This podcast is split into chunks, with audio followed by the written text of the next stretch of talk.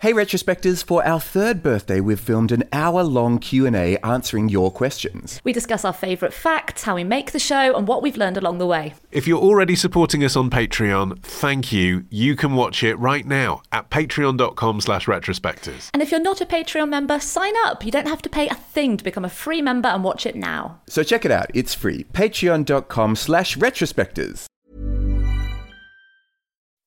When you make decisions for your company, you look for the no-brainers. If you have a lot of mailing to do, stamps.com is the ultimate no-brainer. Use the stamps.com mobile app to mail everything you need to keep your business running with up to 89% off USPS and UPS. Make the same no-brainer decision as over 1 million other businesses with stamps.com. Use code program for a special offer. That's stamps.com, code program. It's July 12th, 1843, and another remarkable event is about to be uncovered by Arion, Rebecca, and Olly, the Retrospectors. So it was on this day in 1843 that Joseph Smith, founder of the Latter day Saint movement, introduced two new practices into the Mormon church, which he said had come to him as revelations. The first was that the dead can be baptized which seems a thoughtful thing to do if you're concerned that your ancestor might otherwise burn in hell. The second practice was a tad more controversial and is only really helpful if you're already married to multiple women, as Joseph Smith allegedly was, and that is that God says polygamy plural marriage is permissible and in many cases is actively commanded, particularly, God now says, if you are Joseph Smith, founder of the Mormons. so that's jolly lucky.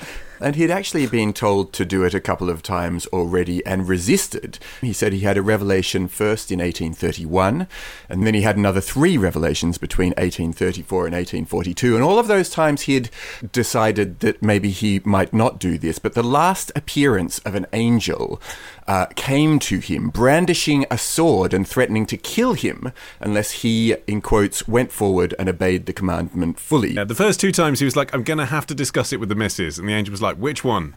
Well, it's funny that you should bring that up because he was only married, officially, he was only ever married to one woman, his wife, Emma. And if you're wondering how she reacted to this revelation, the answer is not great. Mm. We actually have this in detail from William Clayton, who was Smith's scribe. He recorded in his diary.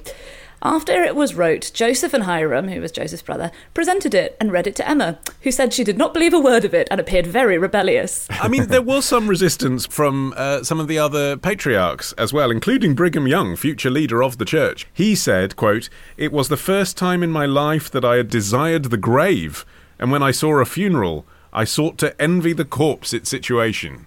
So he wasn't such a fan of the idea of polygamy, although he did end up succumbing. I, I, some the angel must have visited him another two times and threatened him as well because he ended up really getting stuck in with the wives. Right, he ended up with 56 wives yeah. and 57 children to those wives. Doth protest too much, I feel. Yeah. but actually, the form of marriage that Smith at least was advocating was a thing called sealing, which is the idea that you're not necessarily entering a sort of commitment in this life to the particular woman in question, but you're guaranteeing the opportunity for you to be sealed to them and indeed for them to be sealed to their own family in the next life. It's basically keeping your options open open in heaven, which I think is an incredibly far-sighted thing to do. yeah. But, but, as you mentioned, Arion, this wasn't the first time that Smith had been talking about plural marriage. It's one of the things he called it because polygamy was a very, very charged term at the time, and so there were lots of euphemisms brought in to disguise what was actually happening. So in 1831, Smith had had this revelation instructing Mormon men to intermarry with Native American women, so that the tribes would become, his words, white and delightsome. And so some of the early converts, including this guy William Phelps, who would late, much later he wrote a letter about this encounter. He sort of said to him, you know, informally on the side, he was like, well, "How about those of us who are already married, you know, to, to non-Native American women? Like, can, how can we fulfill that commandment?" And he sort of said to him, "You know, maybe you could have multiple wives."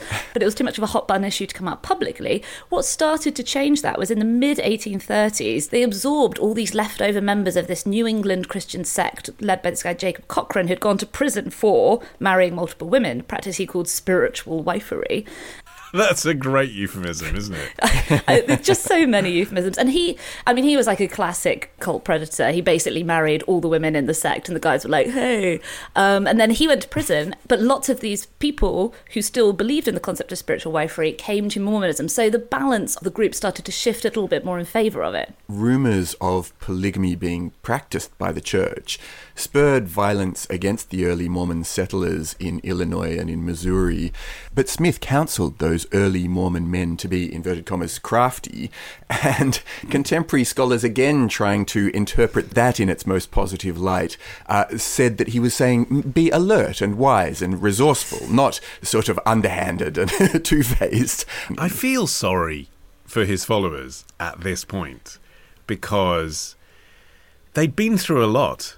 Like, this is equivalent to sort of Jesus or the Prophet Muhammad living for another 10 years and then coming out with something that's completely batshit and everyone being like, ah, don't know if we really believe that. this is inconvenient because until this point, everything had been quite convenient. So, for example, when he was visited by the angel who told him where the gold plates were with the Book of Mormon written on it so that he could transcribe that, the angel then asked for the plates back. So no one could say where these plates that have been dug in the ground for whatever it was, 900 years, where are they? You know, he'd brought this whole community with him across America in a way that made them feel like, ah, oh, this was where the Garden of Eden was. And you speak to Mormons now, and their life is still like about the warmth of the family unit. And then he says, mm. Oh, now actually, um, it's kind of weird. And by family, I kind of mean yeah. lots of family for me. It's a bit of an Abrahamic test, you know, when he said to kill his son, it's like that. I'm really uh, so sorry this is awkward, but I'm going to have to marry another 50 people. Even so, though, it's estimated that at its peak, only about 20 to 30% of Mormon families practiced polygamy. But I was also reading a bit of explanation about why this practice made sense in this time, and it was because it was kind of this frontier land where they were often bonded, as in the case of Smith and some of his wives. He took wives who were already married to other men, to multiple men. And there was a, logic to it, which was that sometimes people died at this stage. And so having interconnections with different people would guarantee you a form of protection, especially if you were a woman and your husband had been going off to either preach or to work or to fight, because a lot of this takes place against the backdrop of the Civil War. And so kind of having the, the extra extension of family would allow you a, a, an extra sort of fallback position if something happened to your partner.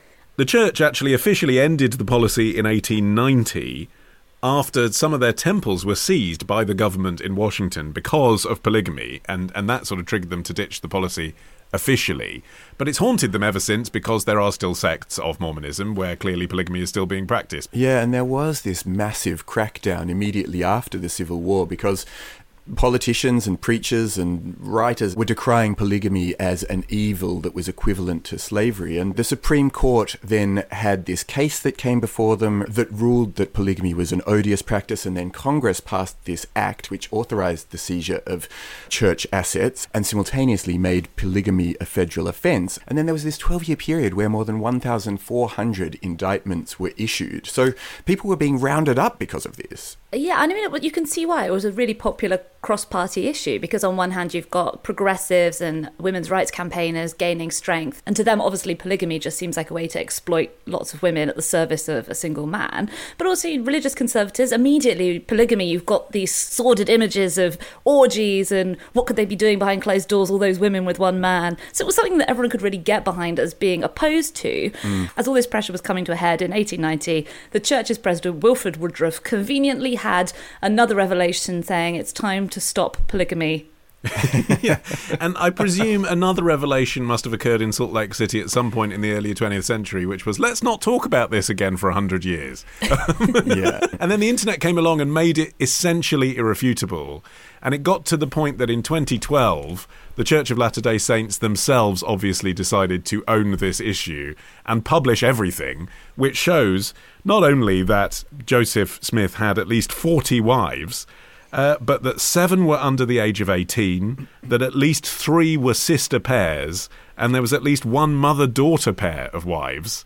So it was kind of like, mm. let's have a bad news day. And they then made a big deal of the sealing and just problematized that question of whether he was engaged in sexual acts with all of these wives. They've done DNA testing on some of the descendants of children who were born to these women who'd been in these polygamous marriages with Joseph Smith. And so far, none of them have shown that Joseph Smith had any offspring from these additional wives. Although Sarah Pratt, who left the church and became a vocal critic, she said that Smith had a secret doctor to perform secret abortions on any of his wives who weren't already married to other men who could then be the father. But then those children would still have his DNA, the ones that were born under the cover of being the other husband's daughter. Yeah, but I think they just can't. I mean, if you think about how many children that would be in total, I think they can only go after the ones who have reason to think that they are Joseph Right. Smith's offspring, because it's probably like 7,000 of their descendants by this point. It's quite interesting because the, the, the Church of Latter day Saints sort of owns a lot of the DNA and ancestry information, don't they? Because they fund uh, one of the largest genealogical research societies. FamilySearch.org on there all there the you go. Under the guise, but back to that other uh, revelation from this day, isn't it? You, you should be able to baptize your dead relatives into Mormonism. But actually, they're just trying to uh, suppress the information that, like, we're all related to Genghis Khan. We are all the offspring of Joseph Smith. Tomorrow. It was actually the largest mass arrest in the city's history. 3,700 people at least were arrested. Love the show? Support the show. Patreon.com slash retrospectors. Part of the ACAST Creator Network.